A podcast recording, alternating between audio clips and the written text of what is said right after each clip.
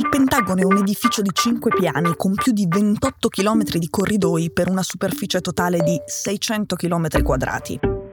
Sta lì dalla Seconda Guerra Mondiale e da allora è il più imponente complesso di uffici del mondo. Ha quella forma perché, quando gli americani si sono resi conto che sarebbero probabilmente intervenuti nel conflitto, era l'estate del 1941, hanno pensato che i palazzi del Dipartimento della Difesa in città Washington non fossero più sufficienti hanno comprato un gigantesco appezzamento di terreno fuori dalla capitale che aveva la forma di un pentagono e, per mancanza di inventiva, hanno cominciato a chiamare quel posto il Pentagono e poi lo hanno effettivamente costruito a forma di pentagono.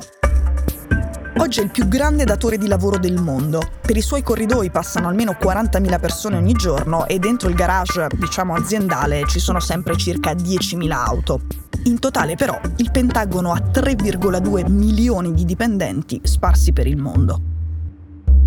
Come potete immaginare, queste 3,2 milioni di persone si mandano tantissime email ogni giorno, producono una quantità di informazioni esorbitante che viaggia online e moltissime di queste informazioni sono delicate.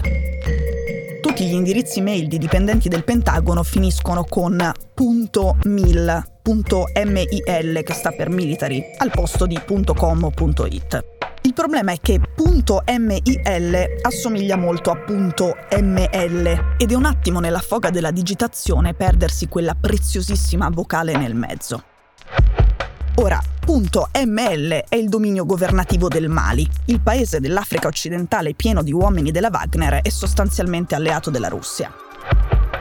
Ecco, un typo, un comunissimo errore di battitura, ha fatto sì che in Mali qualcuno si ritrovasse squadernate davanti milioni e milioni di mail riservate tra i militari degli Stati Uniti.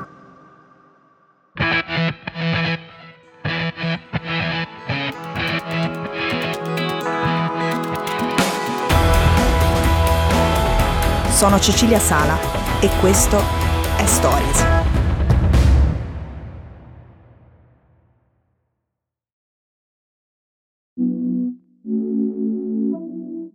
L'errore nella digitazione ha indirizzato messaggi dedicati al Pentagono a chi gestisce il dominio internet del Mali. Le mail contenevano documenti diplomatici, password, dettagli sui viaggi e gli spostamenti di alti funzionari, compresi quelli del generale James McConville, il capo di Stato Maggiore dell'esercito americano.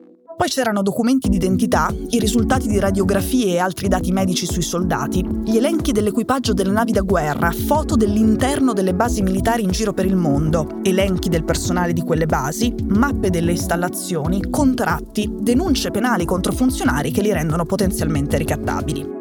C'era pure una mail scambiata con i turchi che riguardava un possibile attacco da parte del PKK e un'altra marchiata sensitive che riguardava dei tentativi di spionaggio negli Stati Uniti da parte dei pasdaran iraniani. Ovviamente se chi vuole spiarti sa di essere stato beccato, cambierà il sistema per farlo e chissà se tu scoprirai anche il nuovo. In più, chi ti spia può usare il vecchio canale bruciato per confonderti, per ingannarti.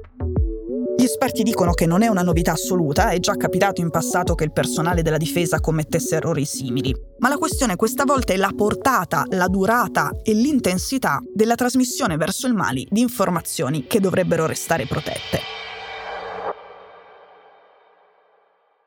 Oggi il Mali sta diventando una specie di avamposto russo nel Sahel, cioè in una striscia dell'Africa che è strategica soprattutto per questioni di sicurezza internazionale.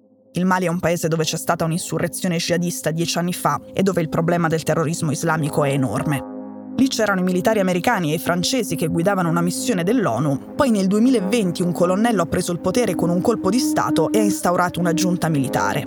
Gli equilibri sono cambiati.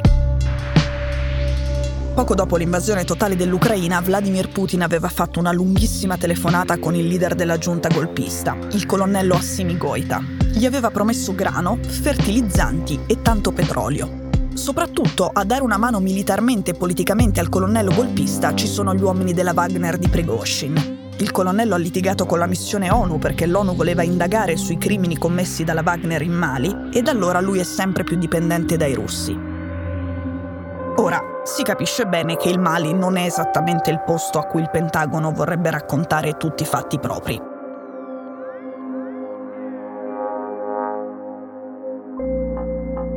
Per fortuna di Washington il danno è stato contenuto perché la gestione del dominio del Mali.ml era stata data in appalto a un imprenditore del digitale olandese che si chiama Johannes Zurbier. Il buon uomo ha avvisato il Pentagono del mega leak dovuto all'errore di battitura.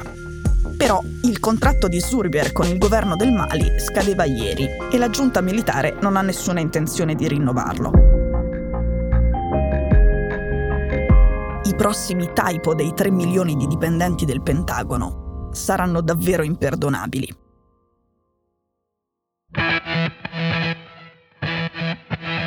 Stories è un podcast di Cora News prodotto da Cora Media. È scritto da Cecilia Sala. La cura editoriale è di Francesca Milano. In redazione Simone Pieranni. La sigla e la supervisione del suono e della musica sono di Luca Micheli. La post-produzione e il montaggio sono di Daniele Marinello. La producer è Monica De Benedictis.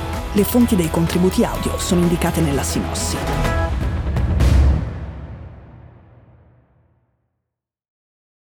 Questo episodio è stato prodotto e sviluppato insieme a Spotify Studios.